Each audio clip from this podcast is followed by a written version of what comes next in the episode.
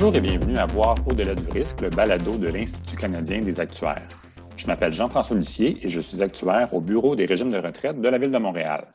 Aujourd'hui, nous allons discuter du document d'appui à la pratique qui a été élaboré par la Commission sur la gestion du risque d'entreprise. C'est un document qui s'intitule Les aspects actuariels de la gestion du risque. Nous en discuterons avec notre invité, Claude Desilets, qui est FICA et membre de la Commission sur la gestion du risque d'entreprise qui a élaboré ce document d'appui. Donc, bienvenue, Claude. Merci de te joindre à nous. Merci, Jean-François. C'est un plaisir. Avant d'entrer un peu plus dans le détail du document, Claude, on entend souvent, en fait, le terme gestion du risque d'entreprise ou même GRE qu'on voit régulièrement, mais j'ai l'impression que c'est un terme qui peut avoir une, compréhension différente selon à qui on parle. Comment expliquerais-tu justement, toi, la gestion du risque d'entreprise à une personne qui entend ce terme-là pour, je dirais, la première fois ou qui a peut-être juste une vague idée de ce que ça peut être? Il existe effectivement euh, de nombreuses définitions de la gestion du risque d'entreprise ou la GRE. Mais permets-moi de commencer par la lettre E de GRE. Le mot entreprise indique qu'il s'agit d'un processus qui s'applique à l'ensemble d'une organisation en utilisant une vision holistique du risque. En tant qu'actuaire, nous pensons souvent que l'entreprise est une compagnie d'assurance ou un groupe de compagnies d'assurance. La GRE peut être impliquée à n'importe quelle organisation, y compris, bien sûr, les régimes de retraite, mais aussi toute autre organisation, y compris une usine de fabrication, par exemple. Maintenant, si on regarde la, la lettre R de la GRE, en raison de sa nature holistique, elle s'applique à une liste complète de types de risques, y compris ceux qui ne sont pas quantifiables ou difficiles à quantifier. Les types de risques qui s'apprêtent à une meilleure quantification comprennent les risques d'assurance et les risques d'investissement, par exemple.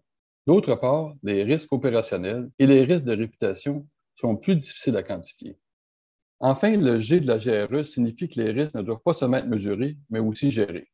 Alors que la première chose qui vient à l'esprit est généralement l'aspect négatif du risque, y compris le risque de faillite, la GRE doit tenir compte à la fois des aspects positifs et négatifs afin de parvenir à un équilibre approprié entre le risque et la récompense.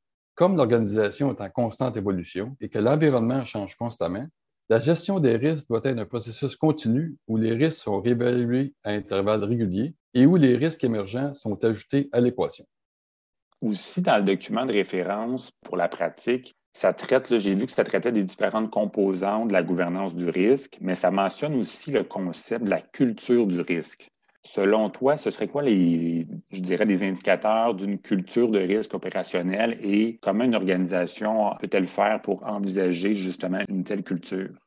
Jean-François, avant de répondre à tes questions, permets-moi de mentionner que le développement et le maintien d'une bonne culture du risque sont importants car si l'équipe de gestion des risques est la deuxième ligne de défense, les unités opérationnelles elles-mêmes sont la première ligne de défense et ont la responsabilité de gérer les risques. Ceci étant dit, pour ce qui est de ta première question sur les indicateurs d'une culture de risque fonctionnel, en voici quelques exemples. Les sondages auprès des employés incluent-ils des questions sur la gestion des risques et quels en sont les résultats? Comment les éléments de risque sont-ils pris en compte dans le processus de planification financière? Pour une compagnie d'assurance, le risque est-il un élément clé des décisions relatives au développement des produits et à la tarification? Pour un régime de retraite à prestations déterminées, la politique d'investissement inclut-elle des éléments d'atténuation des risques, tels que la couverture et la périmètre des actifs et passifs? Le risque est-il correctement pris en compte dans la conception du régime, la politique de financement, etc.? D'autre part, les préoccupations en matière de risque et les pertes potentielles sont-elles escaladées promptement? À quelle fréquence? Par quel type de risque? Enfin, après un événement indésirable, le post-mortem révèle-t-il des faiblesses dans le processus de gestion des risques? Je reviens maintenant à ta deuxième question, à savoir comment y parvenir. Vous ne serez pas surpris si je vous dis que la culture du risque doit commencer par le ton au sommet, en commençant par le conseil d'administration et la direction générale, et en particulier le PDG, car ce sont eux qui détermineront le poids accordé aux opinions sur le risque. Il n'est pas surprenant non plus qu'une communication bidirectionnelle efficace et une sensibilisation de l'ensemble de l'organisation soient essentielles à l'instauration d'une forte culture du risque. En plus de la communication écrite et verbale, les podcasts et les outils d'apprentissage en ligne tels que les quiz sont des moyens efficaces d'éduquer et de former les employés. La mise en place d'un processus d'escalade indépendant, comme une hotline, en plus du canal hiérarchique normal, pourrait également être des outils utiles pour obtenir une contribution maximale de l'entreprise. De plus, récompenser les initiatives d'atténuation des risques et pas seulement la croissance ou les bénéfices est également un moyen très efficace de promouvoir une bonne culture du risque. Bien qu'il ne s'agisse que d'exemples, cela vous donne une bonne idée sur certaines des mesures de base qui pourraient être prises pour construire une culture du risque robuste et durable. Merci beaucoup, Claude. Effectivement, ça nous donne euh, des bons exemples de comment atteindre cette culture-là. Pour une organisation qui voudrait justement surveiller ces risques, pourrais-tu nous donner un aperçu de euh, certaines mesures importantes du risque et de la façon qu'on pourrait les quantifier? Bien sûr, il existe un bon nombre de mesures du risque. J'en mentionné donc que quelques-unes et je vais commencer par une que je n'aurais pas besoin d'expliquer, l'écart type. Elle a l'avantage d'être facile à calculer et d'être comprise par la plupart des publics avertis. Son principal inconvénient est qu'il n'explique pas la totalité de la distribution différentes distributions peuvent avoir le même écart-type, mais des différences marquées dans d'autres aspects, ce qui peut conduire à une vision sensiblement différente du profil de risque. Des informations sur la symétrie, par exemple, pourraient être nécessaires pour comprendre la queue de la distribution, qui est généralement le domaine qui préoccupe le plus les actuaires et les gestionnaires de risque. Ensuite, la valeur à risque, ou VAR, est également une mesure de risque bien connue. Elle pourrait être définie comme la plus petite perte supérieure à un percentile prédéterminé de la distribution des pertes sur une période de temps prédéterminée. Par exemple, vous pourriez avoir une probabilité de 99% de ne pas subir une perte d'au moins 1 million de dollars sur une période d'un an. Sa principale limite est qu'elle ne fournit d'informations qu'à un seul point de distribution et ne fournit pas d'informations dans la zone de distribution située au-dessus du niveau de confiance spécifié, c'est-à-dire la zone de queue. La dernière mesure que je mentionnerai est l'espérance conditionnelle unilatérale, ECU ou CTE en anglais, également appelée valeur à risque conditionnel ou TVAR.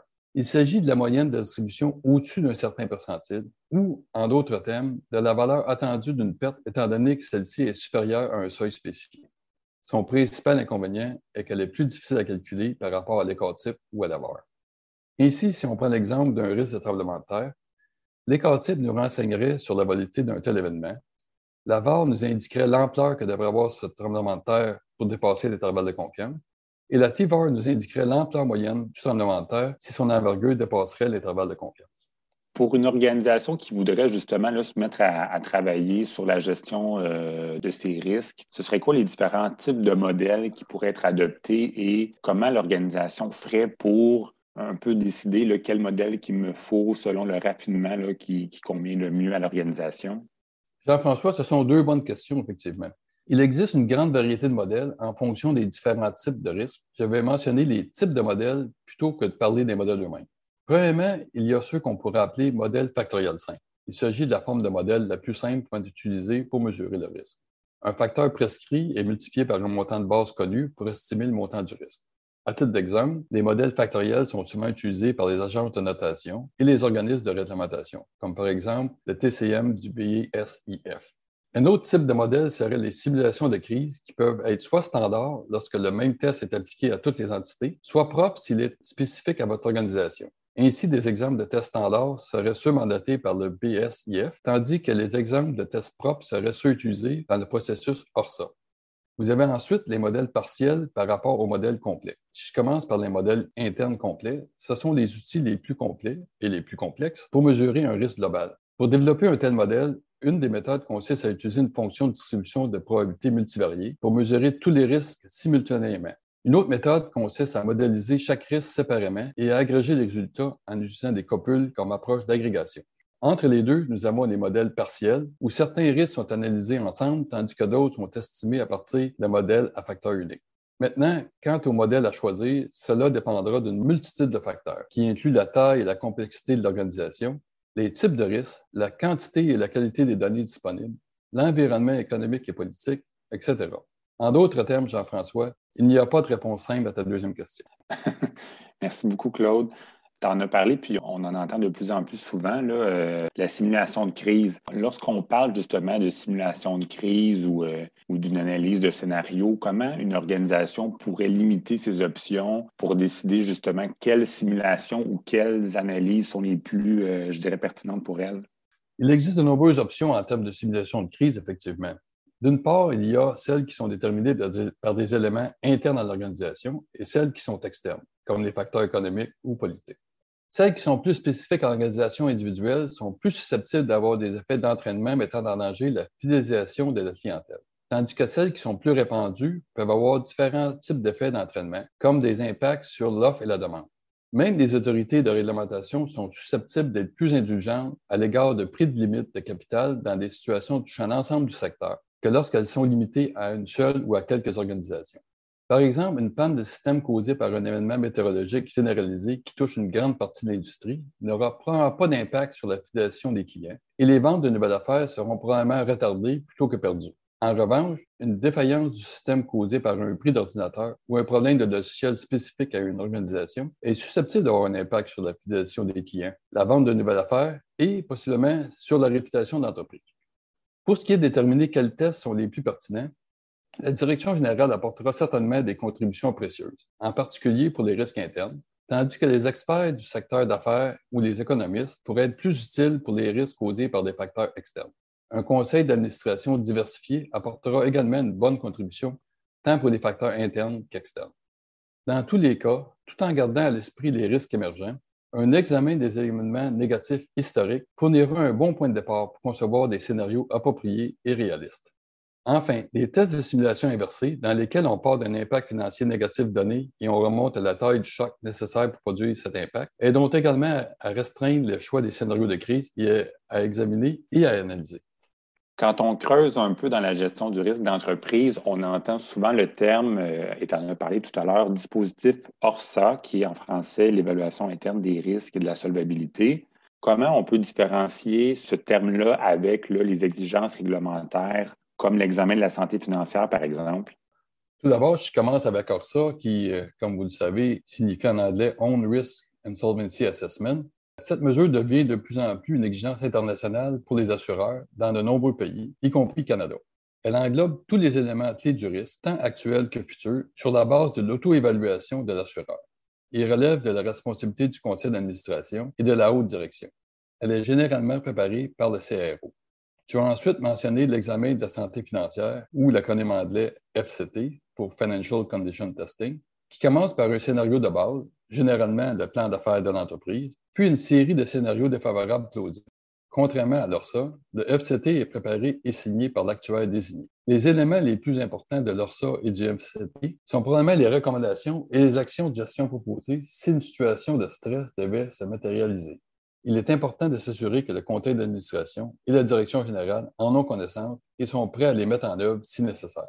La GRE est donc bien plus qu'un processus de production de rapports. C'est un processus qui commence par, le, ton au sommet, aligné sur l'appétit du risque de l'entreprise et géré par l'ensemble de l'organisation. Pour plus de détails sur l'appétit pour le risque, je vous encourage vivement à écouter le podcast sur l'appétit pour le risque par Megan Hoare. C'est l'épisode numéro 113 sur le site de l'ICA. Merci beaucoup, Claude, d'avoir pris le temps de te joindre à nous aujourd'hui pour discuter de la GRE, de la, gestion du risque d'entreprise, et plus précisément, je le rappelle, donc du document